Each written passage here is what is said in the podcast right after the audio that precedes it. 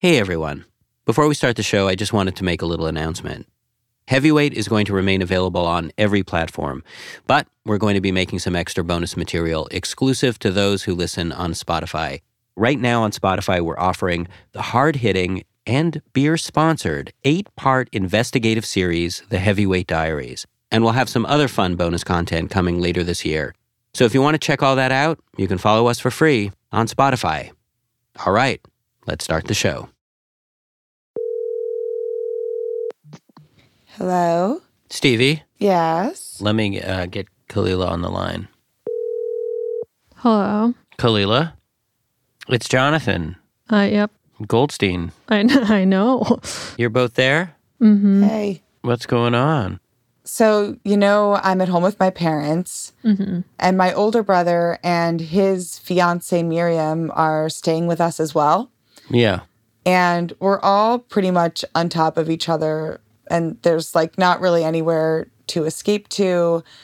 But the thing I'm really enjoying about it actually is I've gotten to know Miriam so much better. Mm-hmm. She and my brother have been dating for like eight years, but I don't think we'd ever hung out one on one before now. It feels like a Jane Austen novel or something where like your brother's betrothed is staying at the house and like the ladies are getting to spend time together and like go for strolls and stuff. Yeah, and I'm learning all these little things about her, which I find so entertaining. She has a terrible sense of direction. Basically, she can't form any kind of mental map in her head. She told me this great story about when she first started driving. She was in the town where she grew up her whole life. and I got lost and I had no idea where I was going. And somehow I just decided to follow the car in front of me. Um, Where were you trying to go? I was trying to get home. You were trying to go home and you were just like, maybe the car in front of me is also going to my house. I didn't know, but I just figured they were going somewhere and they would at least be going like on real roads and going like on the right direction in roads. But actually, it was a terrible idea, and the car in front of me turned onto the highway. So I just followed them on the highway for like, I don't know, a while. And finally, I like pulled over in a gas station and I was like, where am I? And it was in Pennsylvania. And where did you start? I started in Maryland.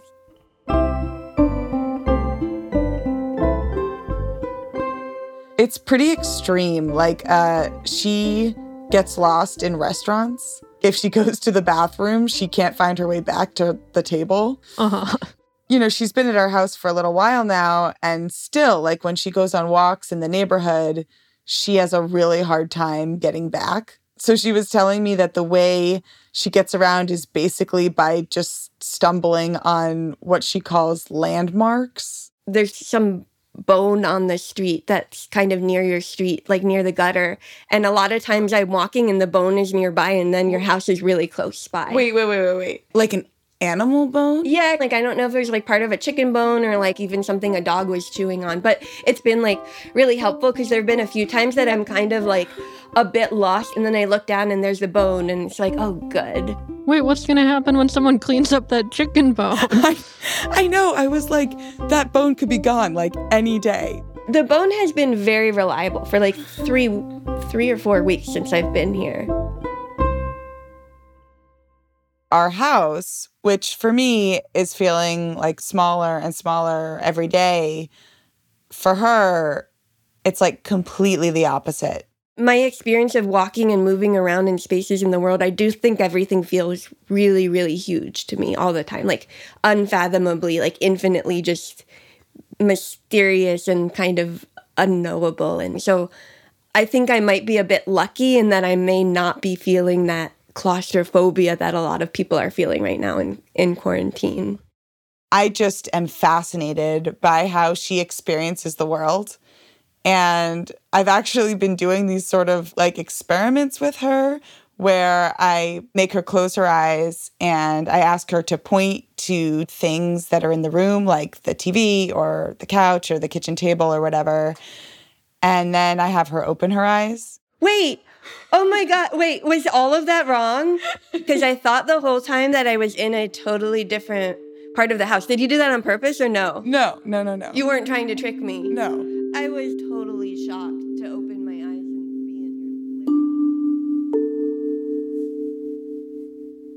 I am not sharing my home with a sister in law to be.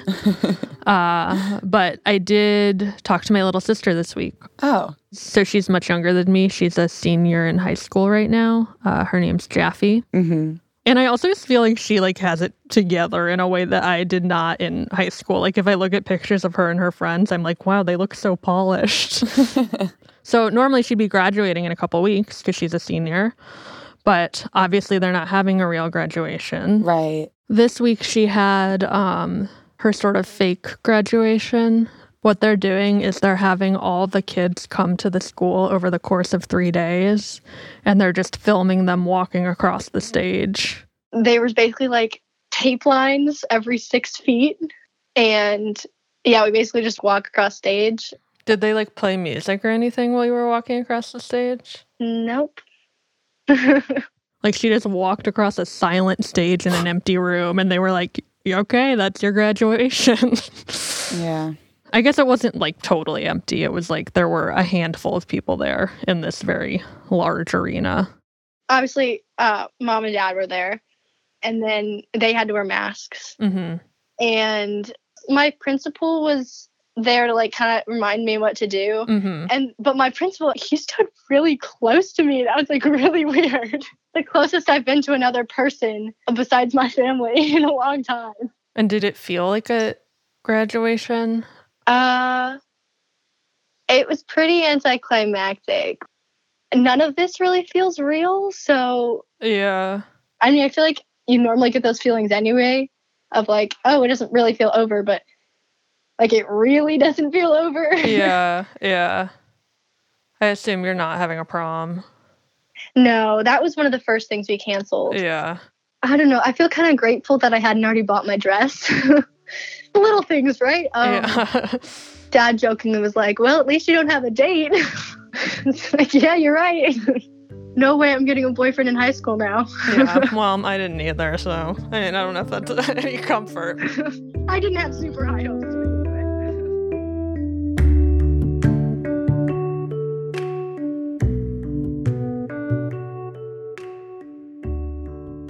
Jonathan, how are you doing? You know, I'm doing okay. I um, I had a milestone this weekend. Uh, my my three year old Augie showed an interest in what I do for a living for the very first time. So I invited him into my home studio so he could um, so he could feel the magic. Yeah, yeah, Can yeah. you hear yourself? Yeah. You could see how you're recording when you see those little lines. When you talk loud, it goes up. Up! Okay, that's a little loud. Mostly what we did was just fight over the microphone. I just want to hold. I just want to hold it. Let me hold this. I want to hold it. I wanna- I'm gonna. I wanna- no. Give me that. Give me that. We ended up calling up his grandmother to interview her. Hi. Hi! We're interviewing you. That makes me feel very important. What's new? It's hard to think of new things when you can't leave your house. I come out of more of a, I guess, public radio tradition, Sure. but Augie seems to adhere more to commercial morning zoo esthetic Knock knock. Oh, who's there? Dung. Dung who? Dung. Doggy dung. Yeah.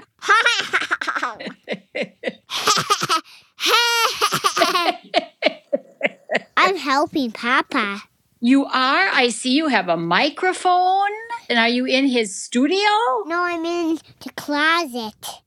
But the closet is my studio.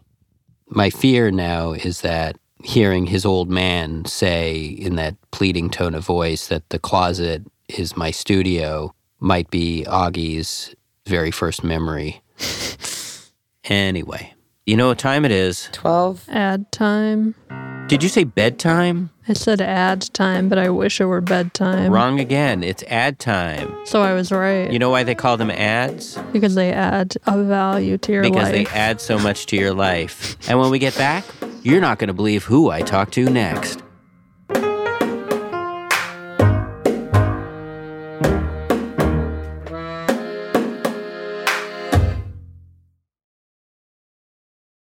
Uh, heavyweight gang. Yeah. Uh, you remember my old friend James? Uh, he's a successful TV writer living in Toronto.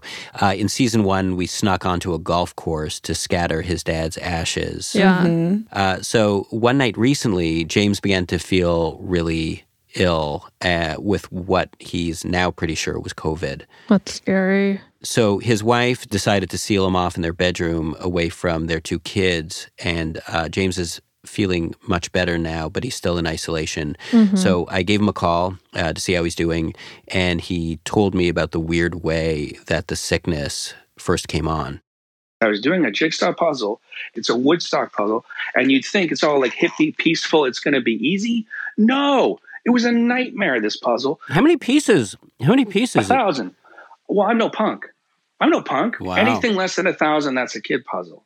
Anyways, it's a mad challenging puzzle, and it just it, it was really getting on my nerves. I, I mean, really, it was pissing me off. I couldn't get to sleep because it started. I was getting angry, and I felt sick. and I thought, Wait, so you, you, you thought you were just like sick with anger about the puzzle? For real? Yeah. Yeah, yeah, yeah. Because I was like starting to get, you know, like, oh, my stomach's sick and I'm mad at this goddamn puzzle. But at a certain point, did you realize, you know, actually it's not normal to be getting this upset and this sick over a puzzle? And eventually, about four or five in the morning, I got so cold and I started to shake and I went, oh, I'm sick. That's what this is. Yeah. I was moaning on every out breath like this. It was like, oh, for hours. I was going, oh, oh. One night, as I'm going, huh, huh, I heard people outside being like, what is that? Like I was causing a, a disturbance in the neighborhood. Oh it was like the exorcist or something. You know, a migraine? You're on a migraine? No, but I, I mean, I've heard, I've read about them. Yeah, me too. So it's like I had a migraine in my body. It's like my legs were a migraine. Everything hurt. And I said something like, I want to die. I want to die. You know, oh, it's just, I did. I really wanted to die for a good 48 hours. Kill me. So the weirdest thing was that in spite of how sick he was and how he felt like he was looking at his own mortality, we spent most of the conversation talking about this movie, this 70s disaster film that he'd seen as a kid and had decided to rewatch while he was recovering in quarantine. And the movie is stra- strangely timely uh, because it's about a pandemic and it's called The Cassandra Crossing. It is one of the worst movies ever made. It's terrible. It's like eating bad ice cream. So wait, so what happens? So it's it's it's Cassandra Crossing takes place on a very sexy, glamorous train from Geneva to blah blah, and is filled with stars. And what's the twist that makes a disaster movie? A terrorist infected with the bubonic plague gets on the train, and he's going to get everybody sick, and they're going to die. And the government, represented by Burt Lancaster, decides they're just going to kill everybody. Let's let's just kill them. So they stop the train at Nuremberg. At Nuremberg, no connotations there, and they board it up with metal. The Cassandra crossing of the title is they're going to divert the train over a crossing, a, a elevated bridge, okay, massive, huge bridge over a canyon, knowing that the bridge cannot sustain this train and they will all plummet to their death. And they deliberately pump the train full of pure oxygen, which is flammable, knowing that when the train crashes, it's going to blow up. There's OJ Simpson. He's playing a priest, but he's actually an agent from Interpol who's tracking Martin Sheen, the drug dealer. Turns out Martin Sheen's a heroin addict and he goes bananas because he needs heroin, right? Grabs a machine gun and starts shooting people. He starts shooting people. And then, because he's like, I need to stop. So I get this. You're going to love this. There's always a moment like this in all 70s movies where the British actor would act. So this is Richard Harris's moment to act. And it's like, so what will you do then? Will you shoot everyone on the train? So start, start with me, shoot me. And Martin Sheen's like, oh yeah, you're right. That's bad. I shouldn't do that. Before he was a heroin addict slash dealer, he was a champion mountain climber in Europe. He borrows some kid's tennis shoes and he goes out. This is a terrible movie. So the stunt double is like, I don't know, eight feet tall, and it's obviously not Martin Sheen, but whatever. Do you know, as you're t- telling that, like, it, it, it sounds as though, like, hadn't you said you saw this movie as a kid, I would think, like, was this a fever dream? It is very real. You can probably find it in the delete bin of any gas station. As Susan Sontag said, the disaster movie gives the audience the opportunity to live through their own death. Do you think that's why you sought out this movie at this moment? Hell yeah, absolutely. Because I thought I was, I don't mean to say I thought I was dying in a histrionic, you know, sort of like melodramatic way. I was like, I'm dying, I'm dying. And part of me wanted to die because I didn't want to keep going through what I was going through. It sounds stupid, but that's what I thought.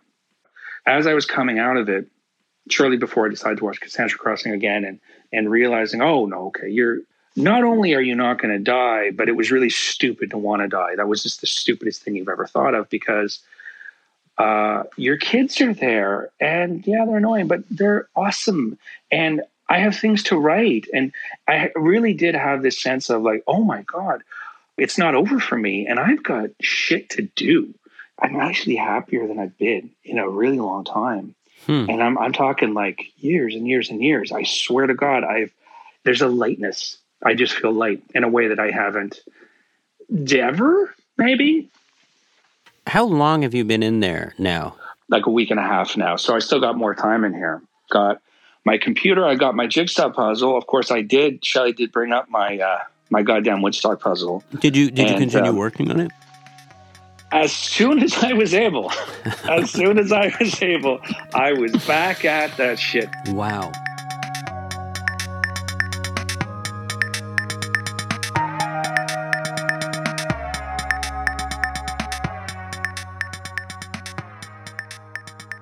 A listener to the show, Cheyenne, wrote in about her boyfriend, Torstein, uh, who she's in a long distance relationship with. And uh, Torstein is having a hard time.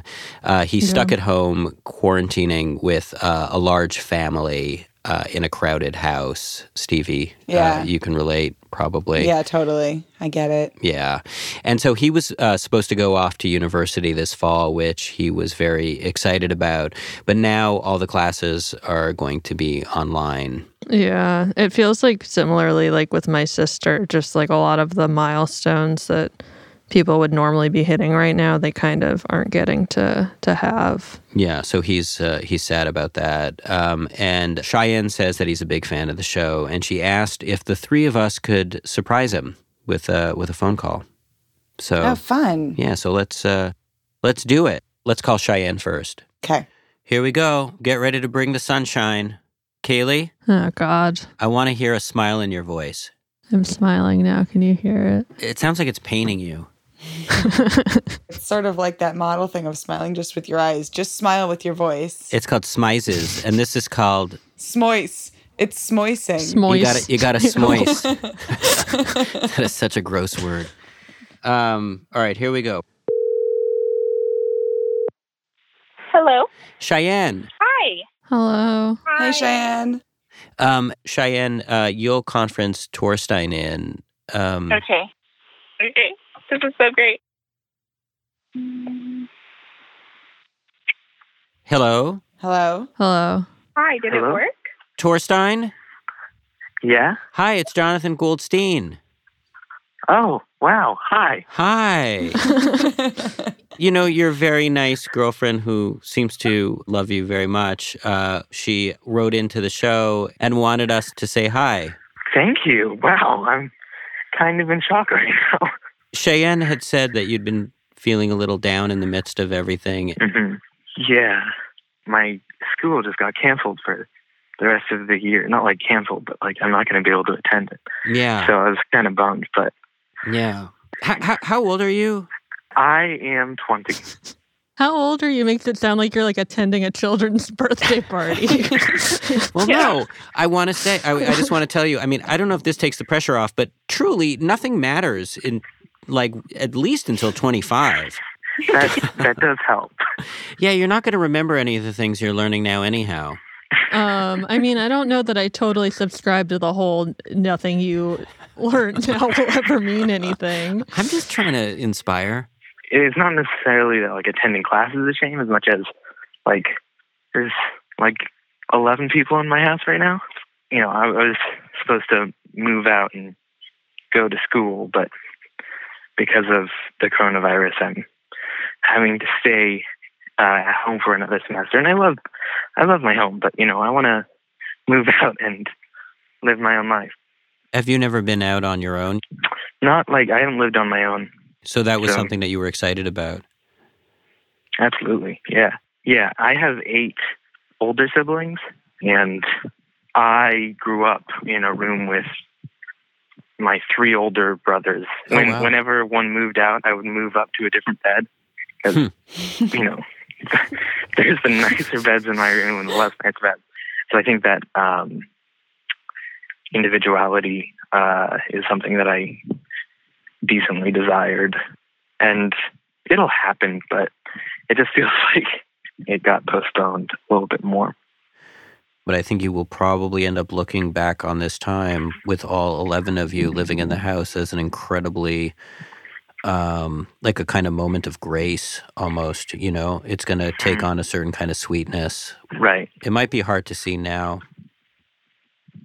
But I, I think I do see it to some degree. I'm never going to like have another chance to live with the three siblings that are home right now and um, my nieces and nephews that are living at the house right now. There, there's joy in in um, playing games with them and and talking to them and you know, yeah, They probably think you're really cool. they're better. My first niece entered the world when I was 12, and 12 year old me was like, I want to be called Uncle Awesome. And that's just stuck. So for the rest of my life. They all call you Uncle Awesome Yeah. all the time.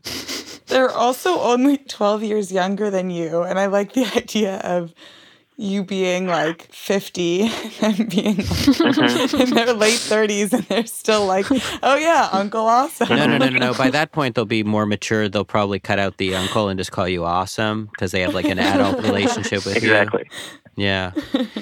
Um, Cheyenne, Yeah. is there anything that you wanted to say? Um, I'm really proud of you and everything you've done. And I can't wait to like see where you go on this long, long journey of life. And this short little journey of college that's a little shorter now. But I'm crying. Why am I crying? Please.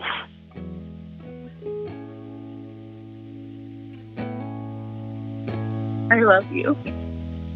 I love you.